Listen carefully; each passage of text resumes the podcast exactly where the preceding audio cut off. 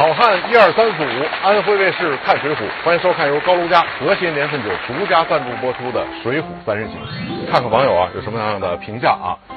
呃，腾讯微博的网友叫多情郎吴用，他说吴用和宋江那场感情戏啊，这俩男人有感情戏，哥们儿感情，哥们儿感情。不只是哥们儿感情啊，两个人那么暧昧的眼神对视，让阎婆惜和晁盖情何以堪？关系很混乱啊。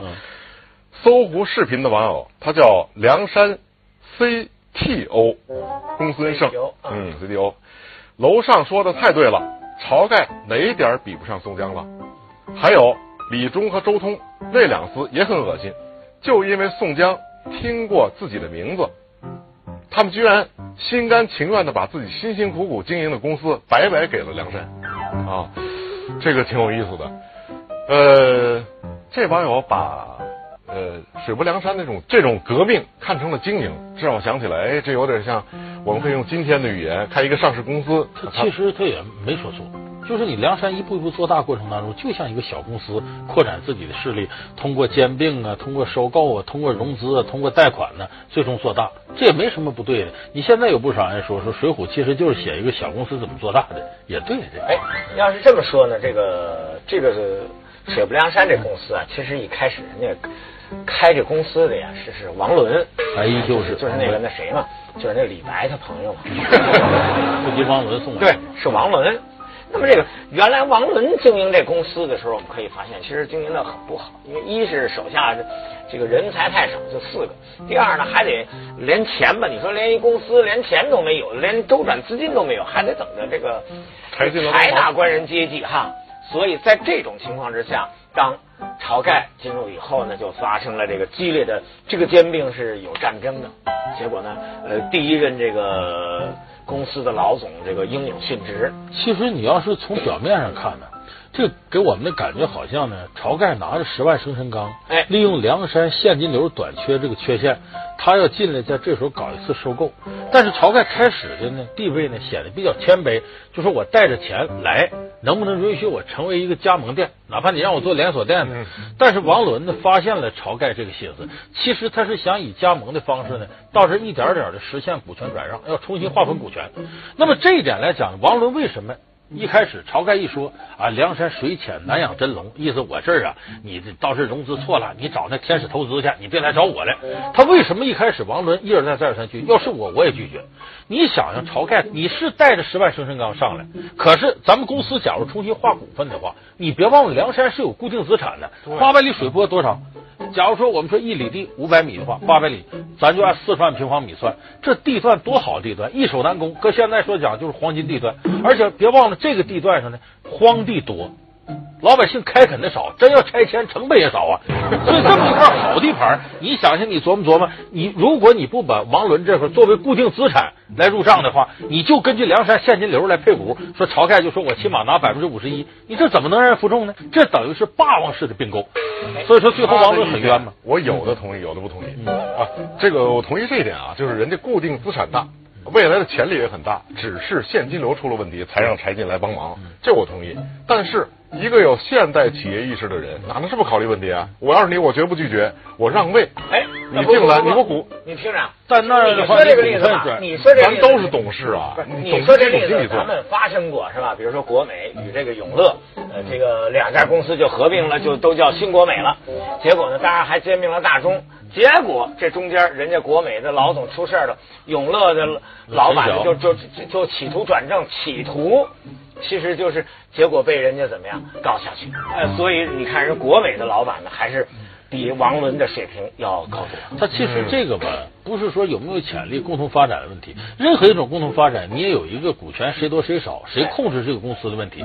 其实王伦跟晁盖之争呢，是争夺上市公司以后谁占据上市公司股权大，谁决定公司将来走向，这是一个不能动摇的原则问题。那你不能因为就是说你来了之后咱们共同发展，我就把我原有的一部分权益让给你。就像我们坚持像南海啊、钓鱼岛啊、搁置争议共同开发，但是主权在我，这是一个前提条件。所以在这个时候，主权问题是不能容让的。所以这个时候，王伦跟晁盖的本质矛盾是个主权问题。哎，对。宋江是第三三任董事长啊，那这第三任呢，他跟第二任呢，其实是有很大的区别。其实呢，呃，这个晁盖呢就变成了这个董事长，然后这个宋江呢就变成了总经理。呃，结果在宋江担任总经理的这段时间呢，很容易架空董事长。对，架空了董事长。一方面架空董事长，另外一方面呢，他在这个阶段呢很重要的一个就是形成了一个奖励机制。你说你你这个咱们这么多人一百多口子人，这领导就一百多口子，你说谁大谁小，谁先谁后，总得。总得论英雄排座次，对不对？所以在这个时期，那你说论英雄排座次怎么论呀？怎么排呀？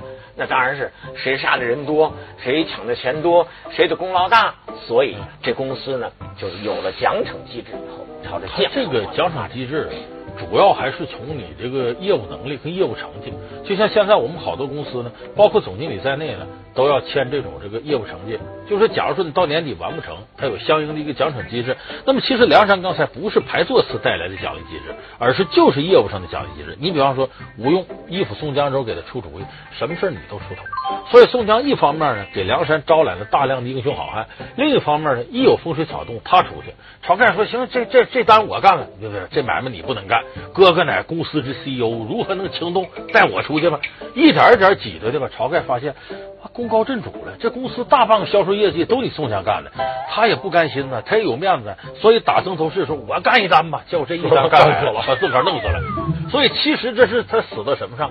死到宋江的业务奖励机制跟业务激励机制。哎，不是关于这个吧？呃，其实我们要如果我建议大家呀，嗯，这个看看《水浒传》的原文，看看那个。这董事长是怎么死的？那剑是打哪儿来的？他怎么能射得中？从后边射的。所以这里面太有问题了，指不定是谁干的。那就跟那个利比亚那个、那个、那个、那个、那个反对派的那个最高军事领袖死一样，是一个一笔糊涂账。我们都不说，但是我倒觉得，就是说，这个第二次和第三次、第三次董事长这种更迭，对梁山发展有积极作用。因为我们现在有句话，比方说优秀的企业。呃，次等的企业呢是做产品，好的企业做品牌，最好的企业做标准。